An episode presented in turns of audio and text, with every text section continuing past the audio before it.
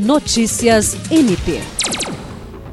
Duas mulheres transexuais que teriam sido impedidas de entrar numa casa noturna em Cruzeiro do Sul no último fim de semana, serão ouvidas pelo promotor de justiça Hildon Maximiano nesta quinta-feira, 10 de fevereiro. Um vídeo gravado pelas vítimas mostra uma discussão que teria ocorrido no momento em que foram barradas.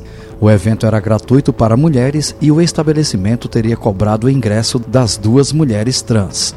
Segundo o promotor, toda forma de preconceito não pode ser admitida e o caso será devidamente apurado. Para o Ministério Público do Acre, práticas discriminatórias em função do sexo, gênero ou sexualidade do indivíduo não devem ser toleradas.